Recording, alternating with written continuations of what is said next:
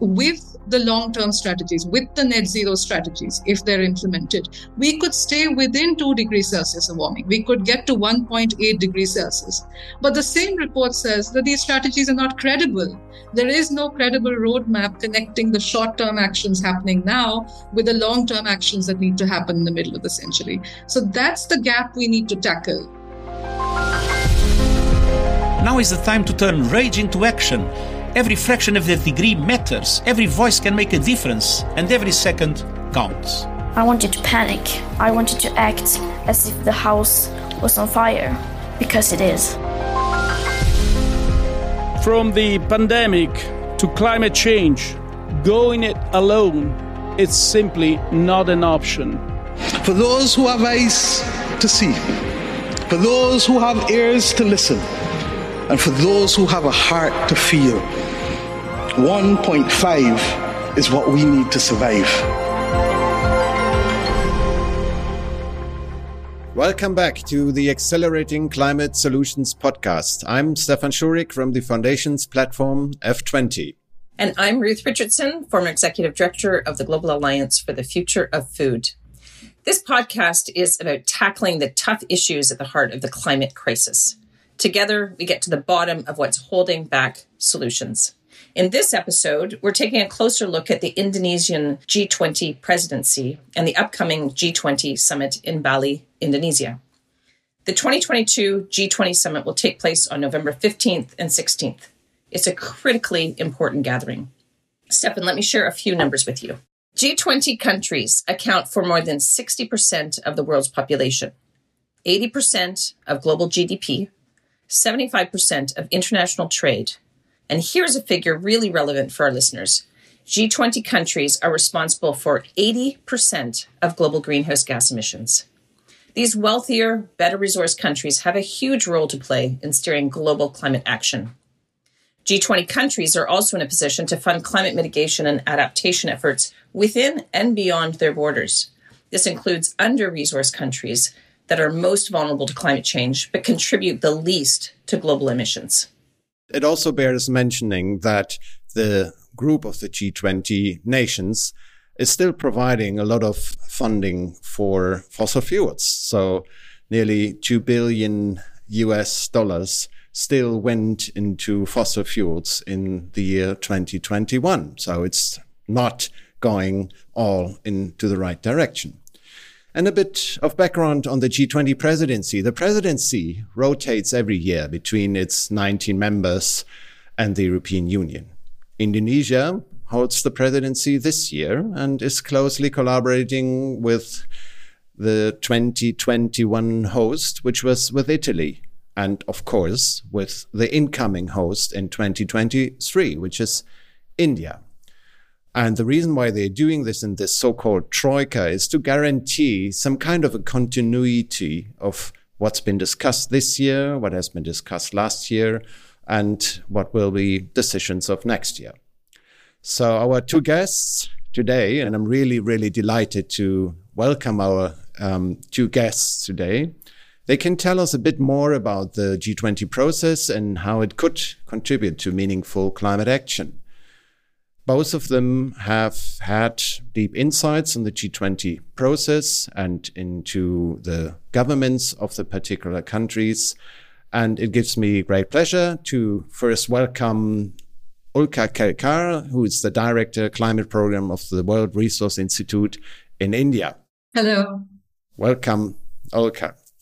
And we're also joined today by Ilham Habibie, who is the F20 co-chair and co-founder and chairman of board of trustees of the Habibie Center, an Indonesian-based family foundation and think tank working on many issues, um, but also working on environmental issues, but also on democracy. Great pleasure to welcome you, Ilham. Hello. Hi, Stefan.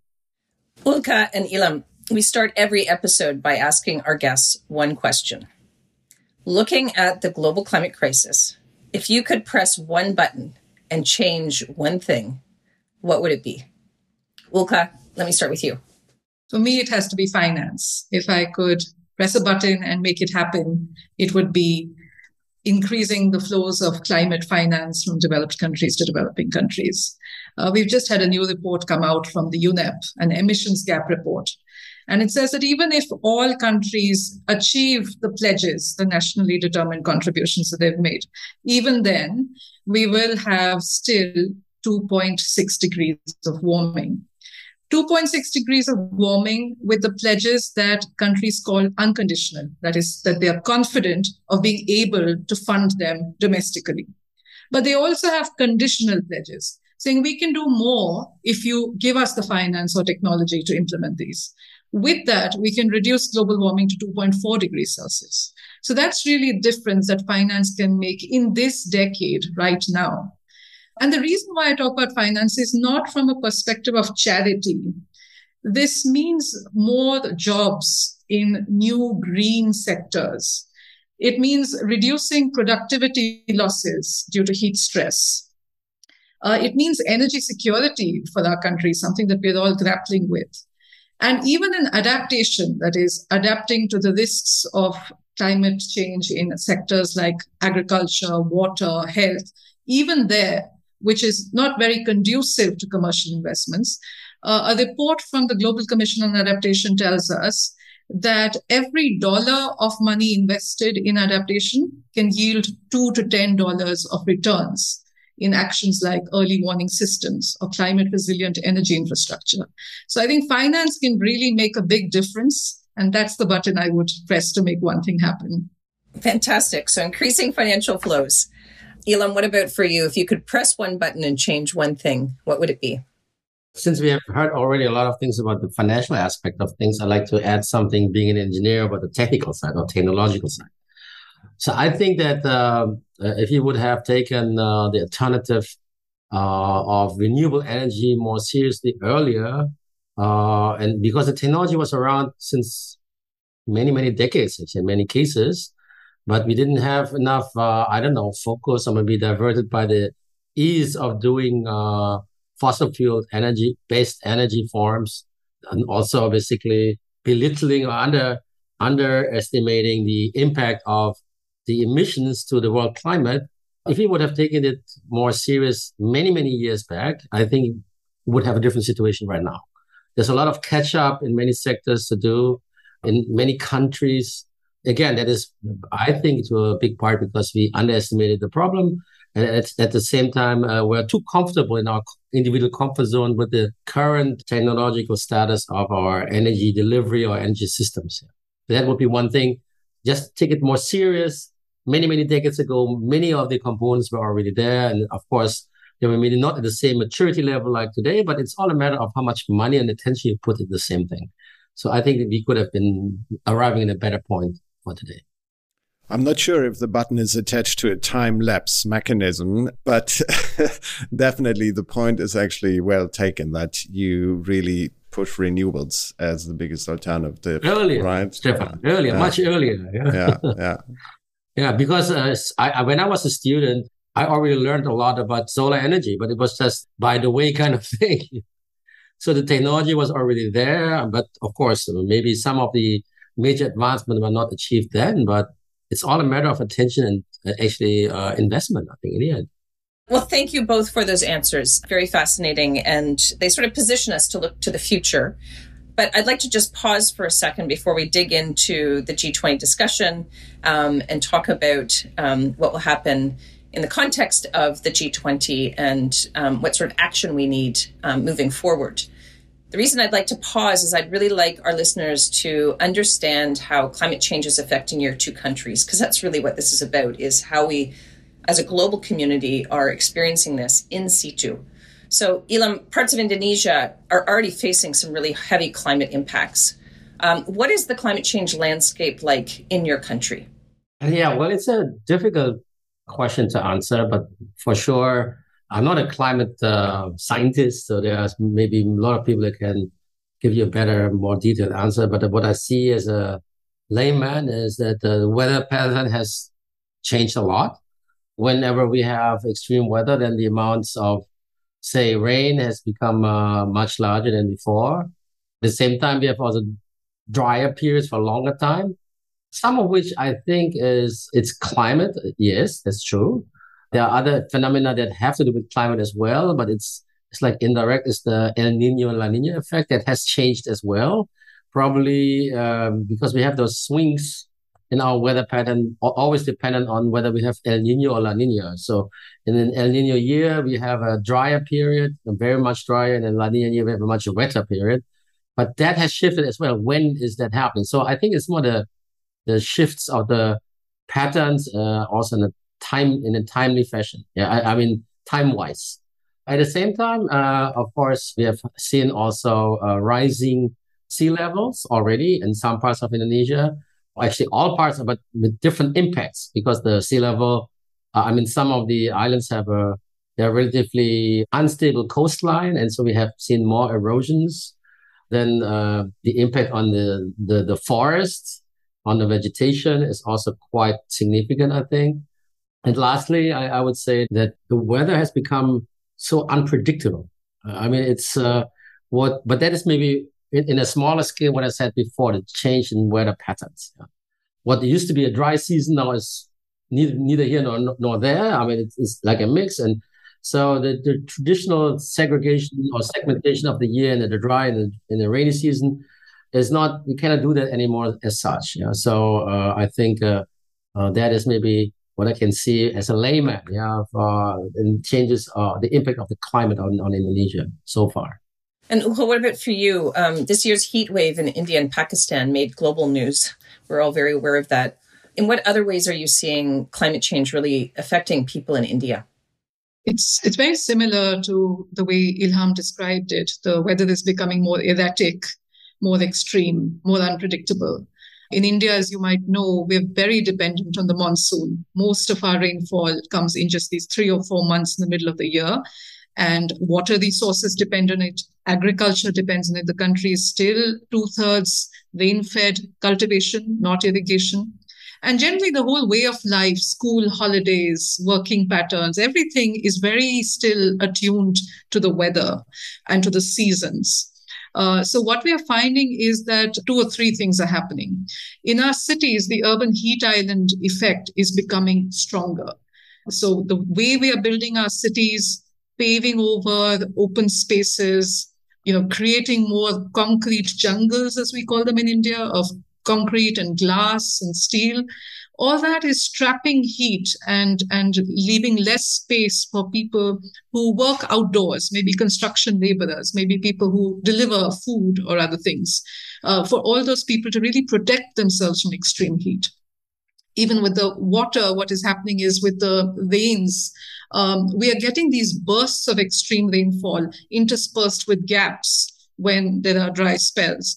Um, in the northeast of India, which is very close to Bangladesh, there were extreme floods, severe floods this year, soon after the heat wave. So uh, that is really something that we are not prepared to cope with, even in a country which is um, which has always faced extreme events. And it's affecting every sector. Wheat production was hit by the heat wave at the same time as the war in Ukraine was already affecting global wheat supplies energy demand went up, uh, forcing us to use more coal at a time when we were actually hoping to reduce our use of coal and fossil fuels. So every sector gets affected.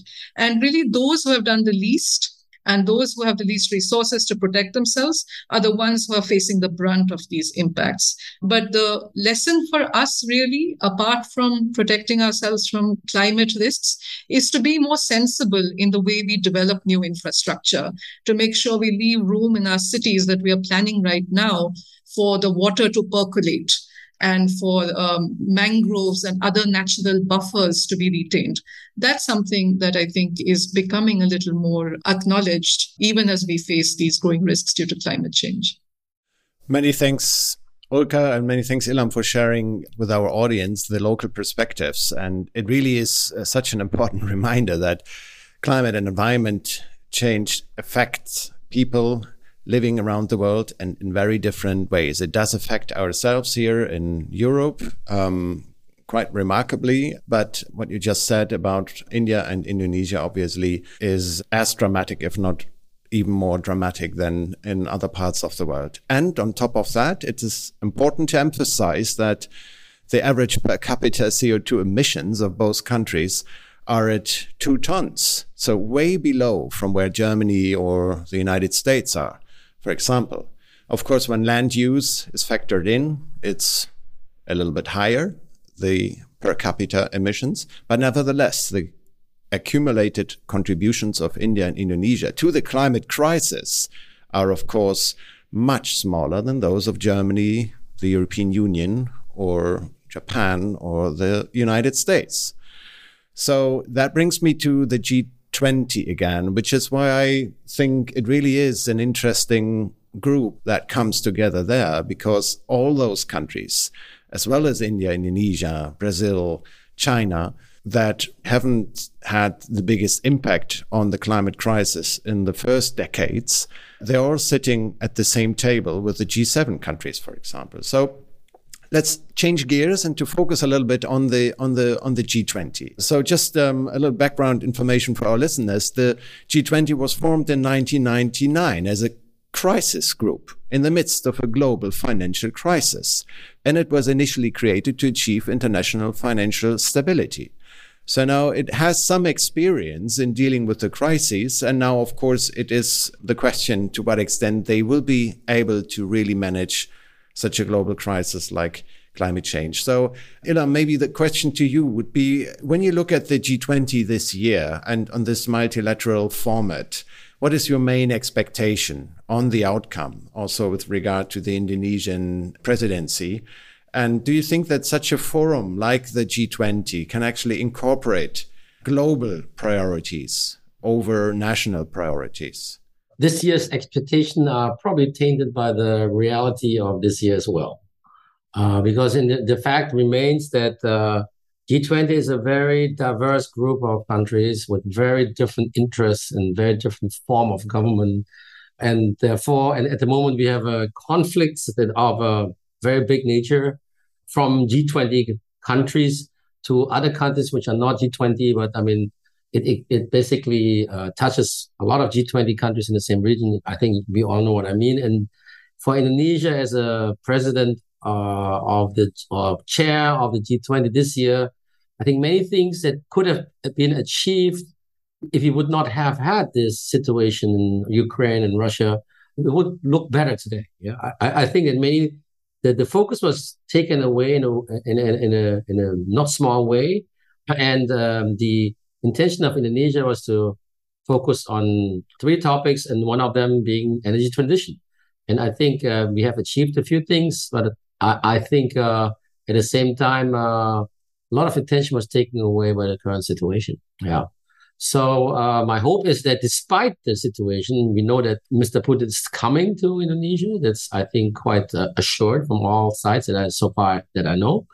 Uh, but I think that at least there there could be some statements that have relevance and can be brought over to next year's uh, presidency of India of the G20. So we have a continuation of uh, the very important topics to be discussed between nations Ruth already mentioned the significance of G20 uh, vis-a-vis the world. I mean, it's a, a very uh, major part of the world economy, the world emissions, the world trade, etc., etc., comes from those countries. So if we can find a process, at least the process we agree on, to come to some form of uh, decision that probably will have to be taken in the in the United Nations, I believe, right? Because uh, G20 is not has no decision making power. That is sort of like uh, binding. I think it's it's, it's hard, uh, but at least it, it's a preparatory forum uh, for a significant part of world economy that if presented in the United Nations that maybe will have more traction.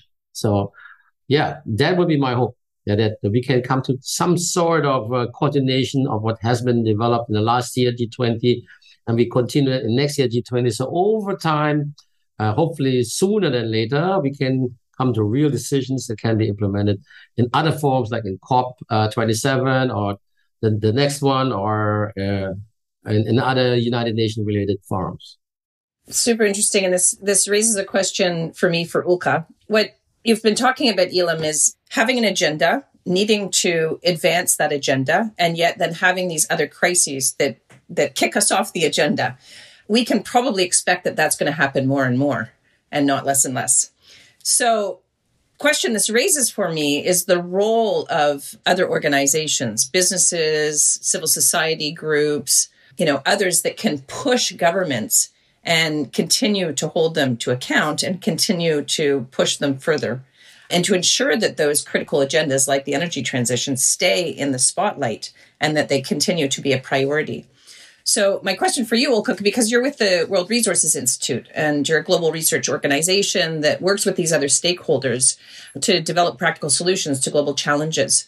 So, how are the research activities and other activities of World Resources Institute advancing international climate action in India and globally to ensure that these climate change discussions are made a priority at the G20 summit and in other fora? One of the things that my team particularly tries to do is to demonstrate how climate action can also be good for the economy and for society. So, for example, we model the impacts of the installation of clean energy and the expansion of, say, green hydrogen, public transport uh, measures, electric mobility, all of these things together and show how this does not mean that there would be a cost to the economy. In fact, it would be a boost to the economy. New jobs would be created. It is good for health because along with uh, greenhouse gases being reduced, local air pollutants are also reduced, and millions of lives can be saved. Millions of premature deaths can be avoided in countries like India. It's also good for water because when you shift away from thermal power or, say, nuclear power to renewable energy, much less water is needed by these power plants. And that's really key in a water stressed country like India. So we do try to demonstrate some of this, provide hard evidence, provide pilots, for example. But I must say that I think more and more we're seeing that the sustainable energy transition priority of the Indonesian government is very much likely to be carried forward by the Indian government when it takes over to the G20 presidency. Earlier this year, when the finance minister of India made a budget speech, an annual budget speech, she called climate change a sunrise sector they're clearly seeing this as something that will create more jobs and they're providing incentives for manufacturing of say new battery chemistries um, solar manufacturing. India also hosts this international solar alliance which is very recently just last week uh, passed a resolution saying we should try to diversify supply chains so that the benefits can be distributed around the world we know that there are a lot of very on the ground challenges. For example, as we scale up renewable energy, we need the grid to be stronger. We need energy to be able to be stored and transmitted. We uh, need, for example, many technologies in industry to become cheaper, which currently is simply not the case in heavy industries like cement and steel, which are the backbone of the Indian industry. So there are opportunities, but there are also really tough challenges ahead. And and a um, and a forum like G20, which, as Ilham said, is such a diverse group of countries, can make sure that there is some kind of technology transfer, technology partnerships for these harder to abate sectors, for things like a regional grid, for things like green shipping. There are many new things that this group of countries can do together uh, and I think for me personally, most importantly for us, what we try to do is emphasize how people will be affected by this transition, the just energy transition. That is, that as we move from fossil fuel based economies to renewable based economies, we should not carry forward the current inequities in access to energy or access to livelihood opportunities. We should try to make sure that not only are we cleaning up our economy, but we're also trying to make our society a more equal, more equitable society. Uh, particularly I am very personally passionate about how women, Indian women, can access more of these new green jobs that can be created. Uh, can they get the skills and the training? Can they get safe, decent working conditions and access to childcare? All of this to us is also part of the issue of a sustainable energy transition or climate action. And I think um, there's much that we can learn from other countries in the G20, like South Africa, Indonesia, and Brazil, which will be the next presidency. Uh, so I'm I'm really optimistic about about this um, upcoming summit. And you mentioned it. It really is um, going to be a very interesting set of next three presidencies with India, Brazil, and then South Africa, most probably. So the next four presidencies will be with countries not from the G7. And I think that's in itself a huge chance to really look at the interdependencies of themes, look at the just part of the transition, of course, and to take the perspective from emerging economies and from developing countries, of course, namely from the global south. So, one question for you, Ilham, maybe would be, and Ulka mentioned it, that sustainable energy transition um, was one of the three priorities of the Indonesian, or is one of the three priorities of the Indonesian government and the Indonesian presidency. The other two are global health architecture and digital transformation. And certainly all the three of them are closely interconnected. So I don't know if you could just share some of your thoughts on how a fora such as the G20 can really help in highlighting the interconnectedness between those different goals and making sure that you know um, providing reliable and resilient energy making our cities more resilient as we've heard from Ulka. These are huge benefits also for the health situation in the particular countries.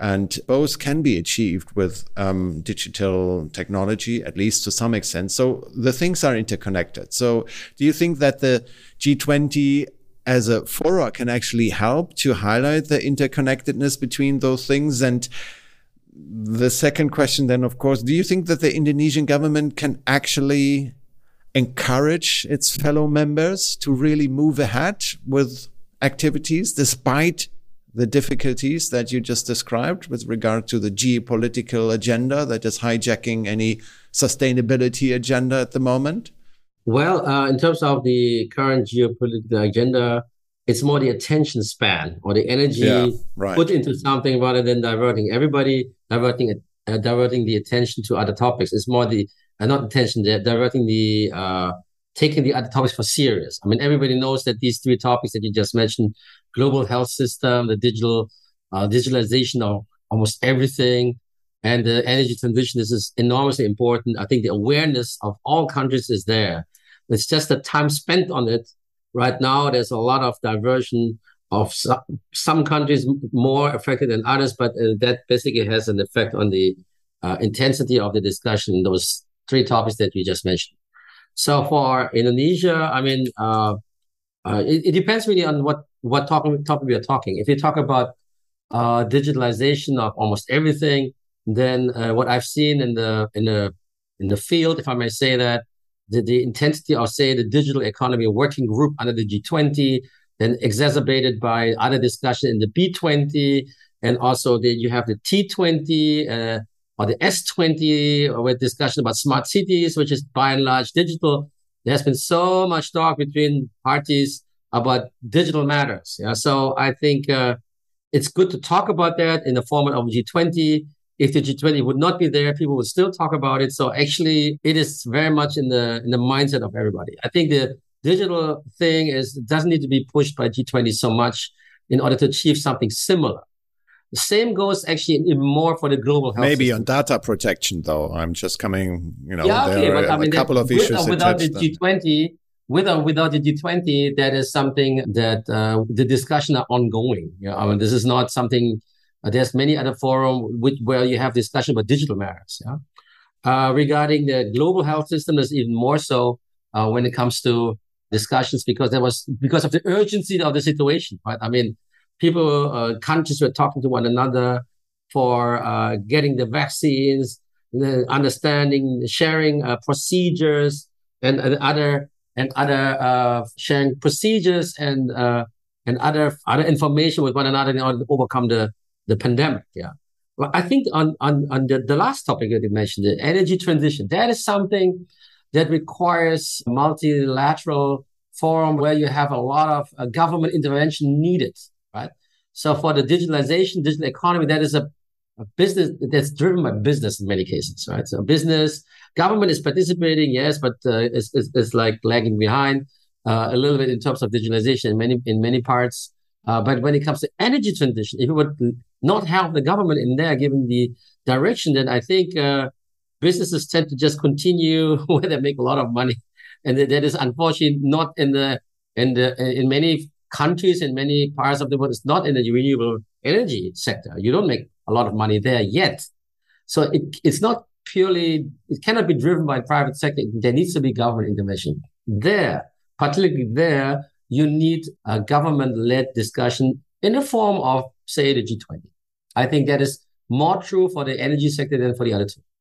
Interesting. I'm going to pick up a couple of threads here. Um, first of all, thank you, Ilham, for that for that answer. At the Global Alliance for the Future of Food, we talk all the time about systems thinking and approaches that are needed to tackle these multiple crises and the complexity that exists between them. And already in this conversation, we've talked about the war in Ukraine, the energy transition. You've just brought up COVID.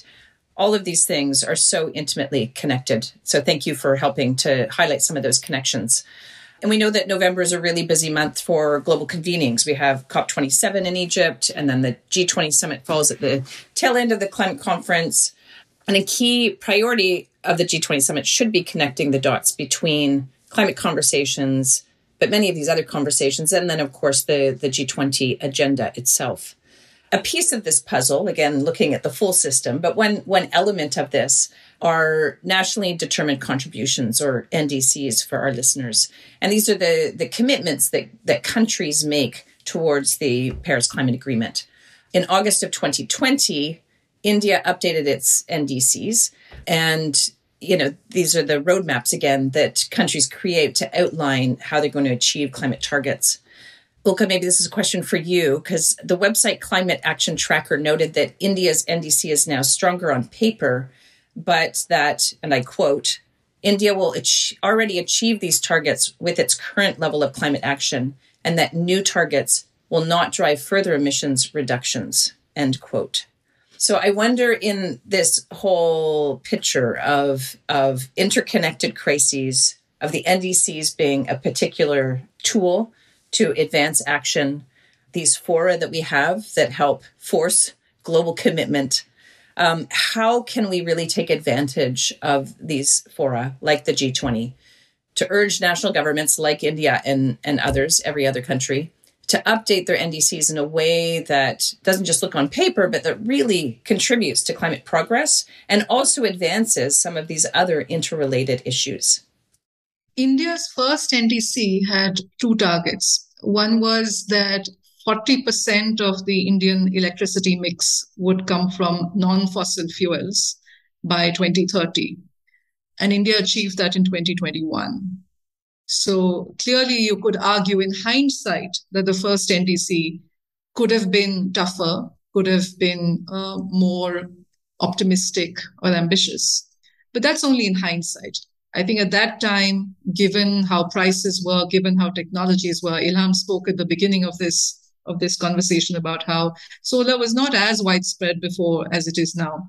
Given at that time, you could argue that it was something where the Indian government did not want to promise to the international community something that it could not keep up. And I think a lot of countries take that approach. The second NDC was that 33 to 35% would be reduced in the GHG intensity of GDP, which basically means that any unit of goods or services that we produce in India will be cleaner, will use less, uh, you know, of fossil fuels, will use them more efficiently and all that. There we are on the right track. It's uh, by last account, there's been a 24% fall. That's data from some years ago. Now, on both of these targets, just uh, in August this year, India increased its uh, commitment. So the 40% has now become 50% and the 33 to 35% has become 45%. So there's a clear upgrade.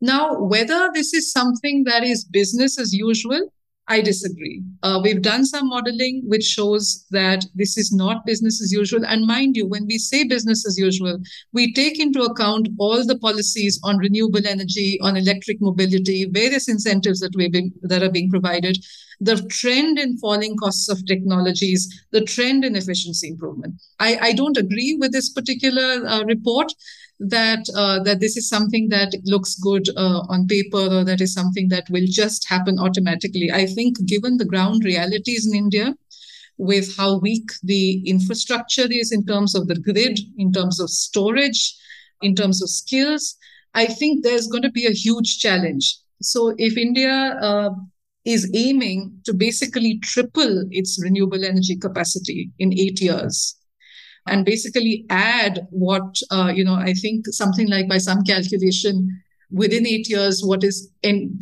UK's or Germany's entire renewable energy capacity. This is unprecedented for a lower middle income country uh, like, like India the issue really, or rather the key really is that the faster that the scale up of renewable energy can happen, and I mean in a way that is effective and usable, so I mean with storage and transmission and all of that, the faster we can phase down the use of fossil fuels.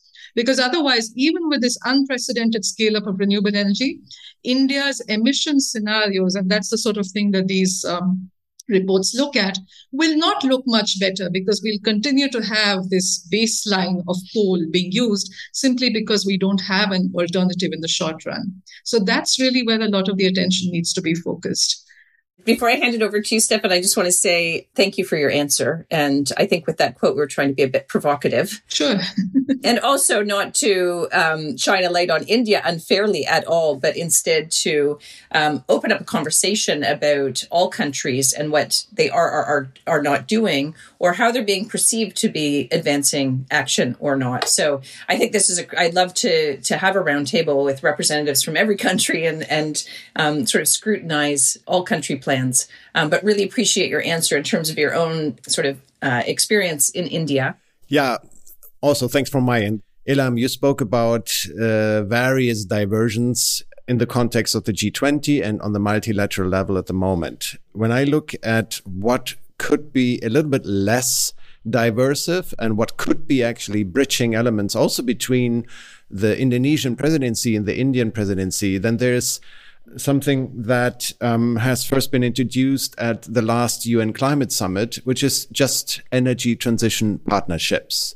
And this, for some reason, is now been abbreviated by JETPs. So I don't know, people, people seem to like that abbreviation, but uh, these just energy transition partnerships are actually doing two things. They, they are bringing together G7 countries and emerging economies and other countries to uh, basically look at both sides of the coin, how to accelerate the phase out of fossil fuels and how to upscale renewables.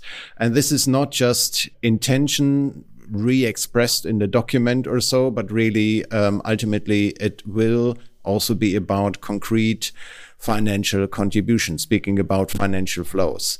So the first one that has been introduced was with South Africa uh, that emerged from the climate summit in Glasgow. And uh, there are uh, a couple of other JETPs discussed at the moment.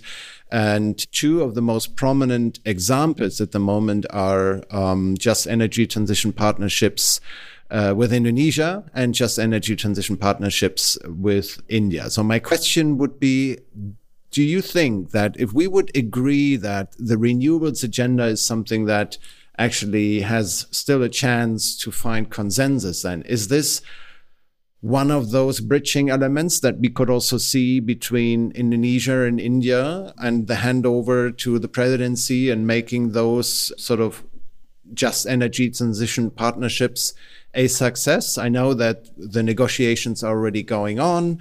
And we are really delighted to see that happening. We really hope that they will conclude soon and really manage to get funding flows or financial flows into that direction. But I turn the question to you. Do you think these JETPs can be one of the bridging elements between the two G20 presidencies? And is this something that really then helps the multilateral agenda?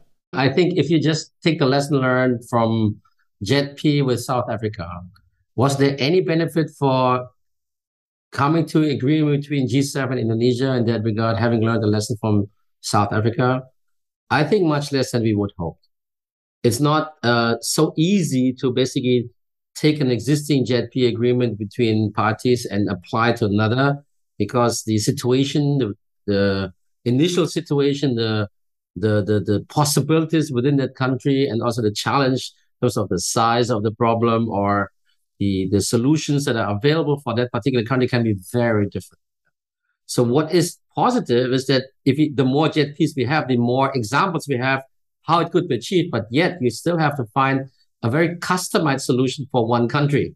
You cannot just uh, copy paste it, right? So of course, I think, uh, yeah, but it, it's So the JETP negotiation between G7 and Indonesia, the result will be different than between in, uh, G7 and India, right? It's a different, uh, different energy situation, different pattern, different possibilities that we have in different countries. Right? So I don't see that much synergy as hoped.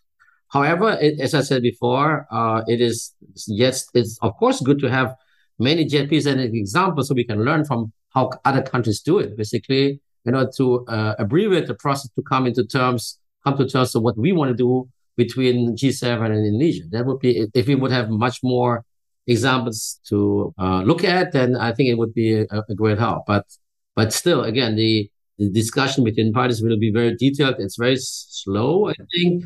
And and I I just came back from a, a reception at the residence of the German ambassador just now, just before this podcast. I was still at the home of the residence of the German ambassador, and she was receiving a delegation from the Ministry of uh, uh, uh, International. No, not from the ministry. Sorry, it's a delegation from the German Parliament the Commission for International Cooperation or something led by somebody from the uh, liberals. Yeah, and uh, and at, at, the same uh, um, event, there was a lady from a, uh, German Ministry of Foreign Affairs. She is responsible for Indonesia, and I think even she was not so hopeful that we can find a full agreement before G20. It would be most likely be after because it's actually not so easy. There's a lot of things that were not known to both parties before, although of course one tries to be as open as transparent as possible, but still, it's just a difficult topic, I believe. And so there were some surprises. It seems that uh, have delayed the agreement, and so far, and but it is still. I think uh, both parties are still hopeful to come to the agreement. I think that will happen, but maybe not before G20. The G20 presidency of Indonesia, that's what I mean. Yeah. And Ulka, what's the take of India on just Energy Transition Partnership. I know there has been uh, some discussion underway already with the incoming presidency of India. So, compared to South Africa, I think the scale of India's um, just transition challenge only for the coal sector is, I would say, about 10 times as much. Uh, our analysis shows that 4 million coal mining jobs will be lost as a result of phasing down coal. So, in that sense, I agree with what Ilham is saying that you cannot uh, copy paste. But I think there's a lot that we can learn also from South Africa and their whole approach to inclusion and solidarity, the way they've gone about these consultations. I think that is something that uh, that India can really try to adopt. Uh, but one of the worrying factors is the recent information that has come out that 97% of South Africa's budget deal is in the form of loans. Now that gives me a sort of cause to cause to be concerned because some of the actions that we need for these areas, um, for example, safety nets or pensions for workers who are laid off, uh, skilling programs for young people, restoring the land when coal mines or power plants are closed. These are not conducive to um, uh, to commercial investments or repayment of loans. It needs grants or concessional finance. So I think that is something that uh, that we will be uh, looking at with a little uh, with a little more attention. I think it would be very disappointing if 97% of the JETP amount were in the form of something that is has to be paid back. Now, I wanted to add something because uh, uh, mentioned this financial aspect, which is very important. Uh, in the discussion between parties, Stefan, you noticed we had this so-called Global uh, Blend Finance Alliance. This is a, a, suggestion by Indonesia that if we talk about JETP, we have to also talk about the financial aspect. And part of that cannot be only from loans, but there has to be a significant portion of basically donations or grants. And, and there might be a uh, an involvement of the philanthropic sector that we can find in some countries, which can be activated in that regard in order to get to where we want to be. Because some of them are not only financeable in a, in in a, in a, in a traditional sense. Uh, I mean, like uh, you, uh, Ulka, you mentioned the, the many jobs that will be lost. That is the same in Indonesia. Indonesia is and remains the largest coal exporting country in the world, right? So you can imagine how many people are dependent on jobs in the coal industry, which is not just the coal mines, but it's the coal contracts, the coal traders. The uh, there's so many jobs here, yeah, and it's as regionalized. There are many regions we become overnight very poor, and uh, because they have nothing else other than the coal industry. But I should at least mention for the for the for the protocol, let's say, and it yeah. strikes me, you know, it just needs to be said. The alternative is not doing nothing. The alternative of mining coal is just generating electricity in a different way. And from where where we went down that route, jobs jobs have I'm actually. Trying to, I'm trying to picture the scale of the problem. Not, I'm not saying it's good or bad. That's the scale. Yeah, this is the scale of the problem. But but what I wanted to emphasize is really the the need for uh, innovation in fin- in the financing of the problem, right? So, and that is part, I think, of what the JETP could be is basically to have a particular focus on the financing aspect. The uh, suggestion from the Indonesian side, Stefan, we heard this many times on the so-called GBFA, Global Blended Finance Alliance, which is basically a combination of uh, uh, the the as the very known financial patterns from right. the industry, I mean, banking and other investors, but also philanthropists and also from from from the government, yeah, public finance. It gets a lot of support from the Indonesian government at the moment. So yes, exactly. before we close, I have one final question, and um, as we're already talking, Ilham, I address this first to you, and then maybe. Ulka, you can also come in then. The Bali summit is just a few weeks ahead, uh, or actually just a few days ahead of us. And when it comes to the G20 Bali summit, what's your one request for global leaders? And what are some tangible steps they should take to get started on that request? So imagine the G20 heads of state are carefully listening to our podcast, and now they're expecting your answer, what they should be doing. What is your one request from them? Ladies first, Ulka. sure, I can I can try to take a crack at that. No, I think for me, I started by saying finance. I'll end by saying solidarity. Uh, all of these kinds of international forums we hope every time there's a forum that there will be an atmosphere of solidarity. We emphasize that we are in the same boat. Uh, this year, we're all in our countries trying to face this, tackle this challenge of energy volatility. Just last year, we were all in the same boat tackling the challenge of the pandemic and economic recession. But somehow it always happens that when it comes to an international forum like the COP or perhaps even the G20 summit, that sometimes the differences become more accentuated. Uh, brinkmanship takes over the atmosphere of solidarity. So that is something that I would I would hope that that we would um, the G20 leaders would kind of um, stick to that. The direction of travel is very clear. Stefan, when you were talking about alternative jobs, I think there is analysis from WRI in the United States which shows that already in 80% of rural counties in America, clean energy jobs outnumber fossil fuel jobs. So it's very clear that that's the direction in which we want to take our economies. I don't think India wants to uh, follow the same pattern of development that is dependent on fossil fuels. The trick to really realizing the potential that exists in developing countries like Ilham's and mine is to provide the right kind of finance at the right time. Uh, then we can have, we can see faster action in this decade, and it will make the post 2030s, mid century, long term strategies actually more feasible. The UNEP emission gap report that has just come out has pointed out that with the long term strategies, with the net zero strategies, if they're implemented, we could stay within 2 degrees Celsius of warming. We could get to 1.8 degrees Celsius. But the same report says that these strategies are not credible. There is no credible roadmap connecting the short term actions happening now with the long term actions that need to happen in the middle of the century. So that's the gap we need to tackle. And I think finance and solidarity, technology partnerships, all that is going to be really crucial and with this troika, starting with Indonesia, going on to India, I think we can really uh, make some progress happen. Ilham, now they turn their attention to you. Okay, uh, I make it very short. I think we have some lessons learned from COVID actually, because I see that COVID and climate has something in common, which is that everybody in the planet gets affected with it. Uh, at the same time, nobody is safe until everybody is safe. Right? It, it's actually also valid for climate. Only the, the big difference is the speed. I mean, COVID is just so ultra fast. Climate is so slow. Yeah, but the, the impact is still very global and very uh, ubiquitous. Uh, so what I would appeal to all the leaders at G20, like in COVID, make climate not politics, but it's it's a science. So it should be climate should not be a political topic that some are basically saying climate is this is all a lie, and others they want to appeal to the electorate because they have a lot of skeptics skeptics in the in the country, and they maybe maybe, through that they can win the election. But it's not a topic to be exploited for politics. It is a science, like COVID is. Right? COVID is the same thing. There were people that were using the topic to win elections or to to to to, to drive a pin to a certain uh, to a certain direction or to gain make political capital out of it. That should be disallowed. I know it's not possible because because the individual countries have their own uh, decision making authority.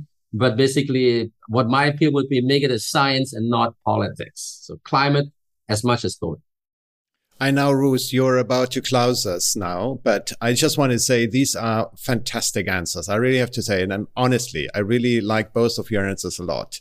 I mean, solidarity is really absolute key. Um, and, you know, considering ourselves one and the self species that has, you know, to deal with the, with the global crisis, and Ilham, that sentence, climate is not a topic to be exploited by politics, is something that I like a lot. And that echoes a lot with what we experience in the day to day life of running campaigns yeah. and, you know, and, and, and highlighting the significance of science and fact. Yes. Yeah, thank you, Ulka and Ilham. Very inspiring and insightful conversation. And it's such an important one to have ahead of the G20 Bali Summit. So I have the the job of trying to sum up a little bit. So what I took away from this conversation, and I hope our listeners have taken away from the conversation, is first of all, the impacts are real. I think we started in that grounding of how this is being experienced by people in country.